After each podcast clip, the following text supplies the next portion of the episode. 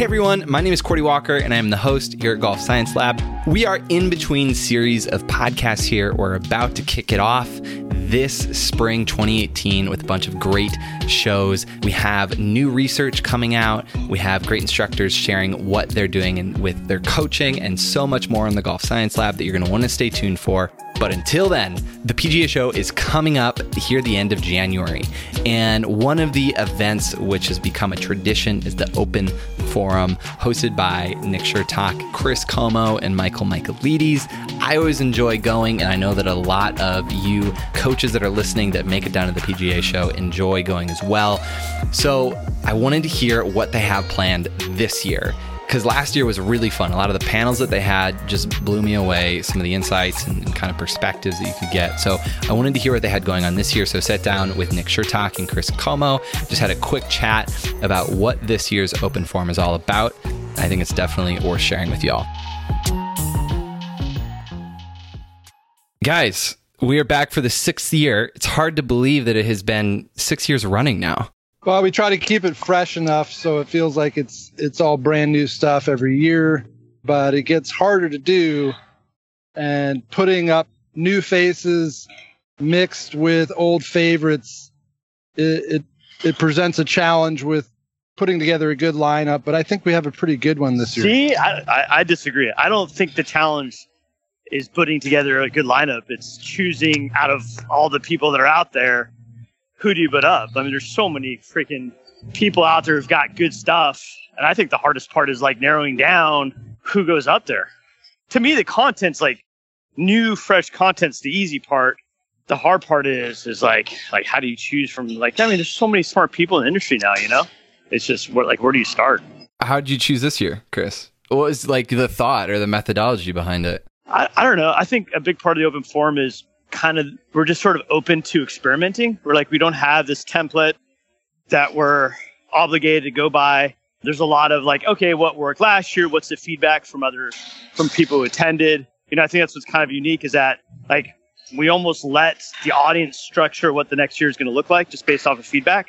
At least that's what we want. We you know we want this sort of like interaction with the teaching community, and you know like the panels are always a favorite. So I think this year is going to be much more panel heavy. Really try to get some good dialogue. Really kind of have like matchups on the panels that we think will create good dialogue. For example, uh, you know, we're going to do a philosophy instruction panel and we're going to get, I think David, I don't think, but David Leadbetter is going to be on the panel. Obviously a legend in the industry. Mike Adams will be on a panel, also a legend in the industry. Um, Brandel Chamblee, who has his own sort of like side of how he perceives instruction, which I think will create some great dialogue. And then, you know, we got a couple other people that will be on that panel as well that as of now are sort of mystery guests. We're still kind of, you know, solidifying that. But, you know, I think that's a good example of a panel that potentially will have some some great debate and then just uh, just conversation in general. Wow, that sounds like an amazing one. I, I know last year the ones I caught, the panels were just fantastic. It was there's the mental game panel last year, which was just killer. And then toward the end of the night, what was the panel last year with Brad Faxon and um, the short game panel? Oh no, that was the mental game panel. Yeah. That was the mental game panel. Was that the mental? That was. Well, yeah. maybe that that one stuck out in my mind from last year. Like, yeah, that was my favorite. Those are great. I'm excited for that. The philosophy of instruction, man. That sounds amazing. I, I right. love that. Go in so many different directions, and that's the point. It's like, I mean, we got some questions that we have planned, but like, who knows where this is going to go? I mean, this is where we open up to the audience, and again, it's like hopefully there will be good discussion amongst the panelists, but also the panelists with the audience and then the moderators jumping in. And, and this is where it's like it's sort of this um, kind of like improv- improvisation a little bit, where it's like, okay, what's what's it going to bring? We don't know, but that's part of the beauty of it. Yeah, if that was the only thing, I'd show up just for that for sure. Yeah, it's golden. What's another one, Nick? We got a short game panel. Brad Faxon will be on that with James Ridyard and David Orr. That should be a great panel. We're going to do another mental game panel. I mean, I just think that's so important you know, we can get so into the weeds with the instruction stuff, but the mental game is such a huge part of it all. Hal Sutton coming to join us on that mental game panel, a man who's never in his whole career ever choked while holding the lead in a golf tournament. That's a cool stat. Yeah, that is. How'd you know that one, Nick? I didn't know that. That's pretty good. A couple people told me because somebody said I, I just announced that panel maybe an hour ago And somebody messaged me that it's some bit of trivia that Hal is just known as like the most mentally tough guy probably ever to play on on tour. In terms of statistically, he's not blown a lead before. I don't know if I can verify that, but uh, I wouldn't I wouldn't call him on that in person. I'll say that. right. You you can moderate that one and ask that question. I think sounds like a good deal. And all his experience in the Ryder Cup as well, right? I mean, he's probably seen people choke and can speak to that as well. So it'll be it'll be super interesting. Like I think what Dr. Pirozzolo, um, yeah, Fran Pirozzolo and uh, Robert Bjork from yeah. UCLA, who's just world renowned in uh, sports psychology and just the psychology of learning and as it relates to training and instruction and just how human beings acquire skills and tap into them and particularly in different environments under pressure. Pressure is going to be a big theme to that panel and, and how golfers deal with it. Garrett Kramer also, who gives a nice contrast in that panel, and then uh, Dr. Brett McCabe is going to help moderate it as well.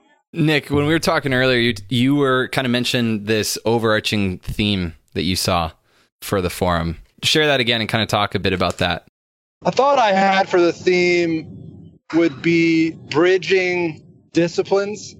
So you have the school of thought now that's gaining popularity that instruction is too heavily focused on mechanics and all this physics and biomechanics stuff doesn't mean that much if you're not looking at how people learn and the environment that they're in and whether they're actually practicing and training in the place of competition and then you have the the biomechanists and the teachers who, who teach and focus on mechanics, I think would say that it's all important. It's all it's it's both. It's the mechanics and it's how do you uh, apply lessons and, and change movement patterns that we need to somehow bridge any kind of divide that might exist between groups who think that it's one or the other? Because I, I, I can't really envision someone in, improving their mechanics without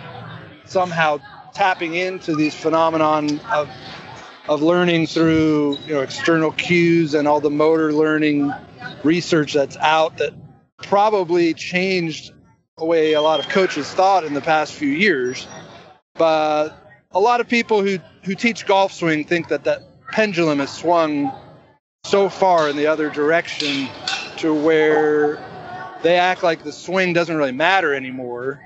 And so I think as a as an overarching theme, bridging any divide between these schools of thought.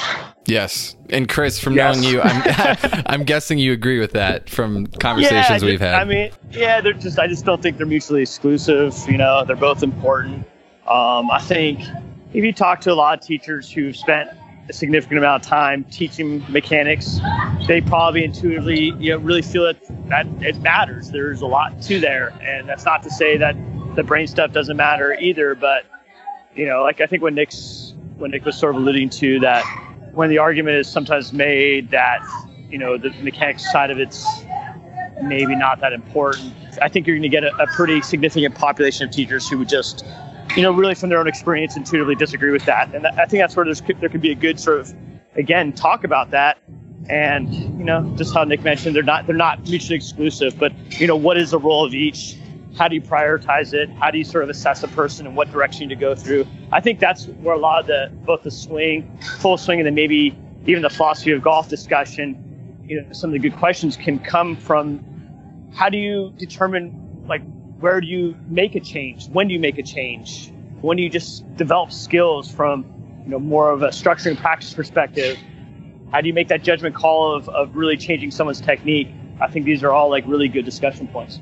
Yeah, I think those are the most interesting and some of the most important questions to talk about right now as well. They're oftentimes tough decisions, right? If you got a person who's got a lot of talent, how do you make that sort of cost analysis of do you roll the dice to to maybe make their you know their potential better through technique change, or do you just say, hey, look, it's you know we're going to get you better just through developing skills? These are all like very valid questions. I think, my the, the things I deal with all the time as a teacher. So I want to hear other people's opinions. Yeah, for sure. That's fascinating. I feel like we let's talk for the next hour and a half on how you make those decisions. Yeah. I'd be curious to dive into that, but we don't have time for that right now. Nick, Chris, thank you, gentlemen, for chatting about this year. I'm pumped because I didn't know some of the some of the guests, some of the panels, and I'm super excited now to be there. Give us the details. What time do we need to show up to make sure we don't miss anything? And what time do you think it's going to go till this year? Are we going to get into Wednesday morning this time? Well, It's- it's last a- year we finished at twelve fifteen. We're gonna try to finish. We're gonna try to finish eleven fifty nine this time. Perfect. What was the first year? What what was the course, Nick? Uh, we started at Metro West. Crazy. Year six. West west part of Orange County, down in Florida. Very very long ways away from the Rosen Plaza where we're hosting it now. Yeah. So this is actually our fourth time going back to that venue. We'll start the forum at four o'clock. We're looking to do some live instruction at three. It's going to be pretty informal, but at this point, we're looking to have two biomechanists and three top-notch instructors working with a couple students on stage as everyone starts to roll in between three and four. So Scott Lynn will be there. Uh, Dr. Mike Duffy should be there.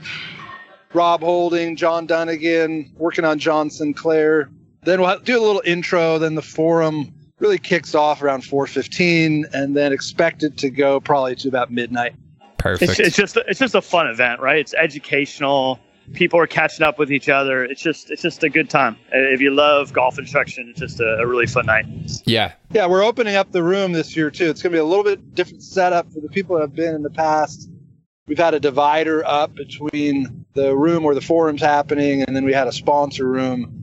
But we actually are growing to the point where we we need more seating, so we had to open up that room, put in about 150 more chairs in the back of that space, and then we'll have the the sponsors in the same room, but in the very back of the, this double ballroom setup. So it'll be probably a little more lively, a more more of a social thing in that in, in the back area during all the breaks. There'll be a bar in there and and also outside. And so there's food really close by. It's just a good way to spend about eight hours on a Tuesday right before the show starts. A lot of people just show up and they don't even. I, I like people getting into the presentations, but there are people who just come just for the social aspect because they see so many people that they know all in one place. There may not be any other event where that happens where they know there's going to be. I, I'm expecting we'll have about 400, maybe 425 this year. That's awesome. That is truly amazing. I can't wait to be there. I would encourage folks if you can't make it for the whole thing to come anyways. I know that I was late last year, but still enjoyed it immensely. Um, so I would encourage folks, even if you can't make the whole thing, to come for as much as you can because it still will be a good time. It's not like a movie where you might miss something and it'll ruin it. You you can come for two hours and still enjoy the time that you have there. So, hundred bucks to sign up ahead of time. One twenty five at the door. Brilliant. What's the website, real quick? Openforumgolf.com. Brilliant. Can't wait to see you guys there. And uh, hopefully, we'll see everyone else there as well at Open Forum 6, Rosen Plaza, Tuesday night, 4 o'clock. Thanks for hopping on, guys. Yeah, I think we'll be uh, over the weekend. We're going to be hosting some of the panels, like who's on the panels exactly and what time they're they're going at on Facebook, and then I'll be doing on my Instagram, which is uh, Chris Chris Como Golf. And then Nick, are you posting on your Instagram? Yeah, I'll be sharing on their uh, golf progress is my account. So look for us. Look for it on Twitter. I'm not sure when this is going live, Cordie, but somebody just signed up, so I think somebody's listening in on this. Perfect. Yeah, I, I didn't tell you guys, but we are live streaming right now. So perfect. Oh, great. Um, all right. Awesome, guys. We will see you. Uh, we'll see you all then. See you in Orlando. Thanks.